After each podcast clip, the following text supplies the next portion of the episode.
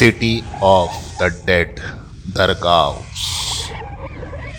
एक ऐसा रहस्यमय शहर जहाँ जाने वाले पर्यटक कभी लौट कर नहीं आते। आज पर्यटन को व्यवसाय बनाकर स्थानीय लोगों को रोज़गार दिया जा रहा है।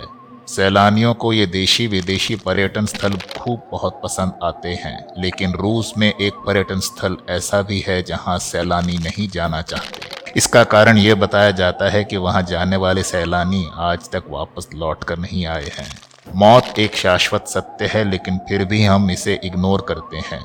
इसके बारे में बात नहीं करना चाहते हैं, लेकिन मौत के बाद के संस्कारों को लेकर हम आपको कुछ ऐसा बताने जा रहे हैं जिसे सुनकर आप चौंक ही जाएँगे कि ऐसा भी कहीं होता है कि किसी इमारत की हर मंजिल पर केवल शव ही शव हों। यही नहीं, इस जगह के बारे में ये भी सुना जाता है कि यहाँ जाने वाला कभी लौट कर नहीं आता। हम जिस जगह की बात कर रहे हैं, वो रूस के उत्तरी ओसेटिया में है। स्थान का नाम है दरगाव्स। ऊँचे ऊँचे पहाड़ों के बीच छिपी ये एक सुनसान जगह है। यहाँ लोगों का आना जाना नहीं होता। ये शहर सिटी ऑफ़ द डेड के नाम से मशहूर है और रूस के उत्तरी ओसेटिया में पहाड़ों के बीच स्थित है। ऊँची ऊँची पहाड़ियों के बीच स्थित इस शहर में सफ़ेद पत्थरों से बनी अनेक इमारतें हैं, जिसका आकार तयखाना जैसा है। इनमें से कई तो चार मंजिला से भी ऊँची हैं। इन इमारतों की हर मंजिल में लोगों के शव दफनाए जाते हैं। जो इमारत जितनी ऊँची है, उनमें उतने अधिक शव हैं। इस तरह हर मकान एक कब्र बन चुकी है, जिसमें लोगों के शव दफन हैं। यहाँ मौजूद सारे कब्र करीब सोलहवीं शताब्दी के हैं। आसपास के लोगों की नज़र में ये सोलहवीं शताब्दी का विशाल कब्रिस्तान है। यहाँ बनी हुई हर इमारत एक परिवार विशेष से संबंधित है, जिसमें केवल उसी परिवार के सदस्यों को दफनाया गया है।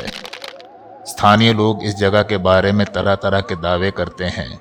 इसको लेकर कई लोगों की ये मान्यता है कि पहाड़ियों पर मौजूद इन इमारतों में जाने वाला कभी लौट कर नहीं आता। इन्हीं मान्यताओं के कारण कोई भी पर्यटक वहाँ जाना नहीं चाहता। हालाँकि इसकी बसाहट भी कुछ ऐसी है कि इस तक पहुँचने का रास्ता ही दुर्गम जान पड़ता है।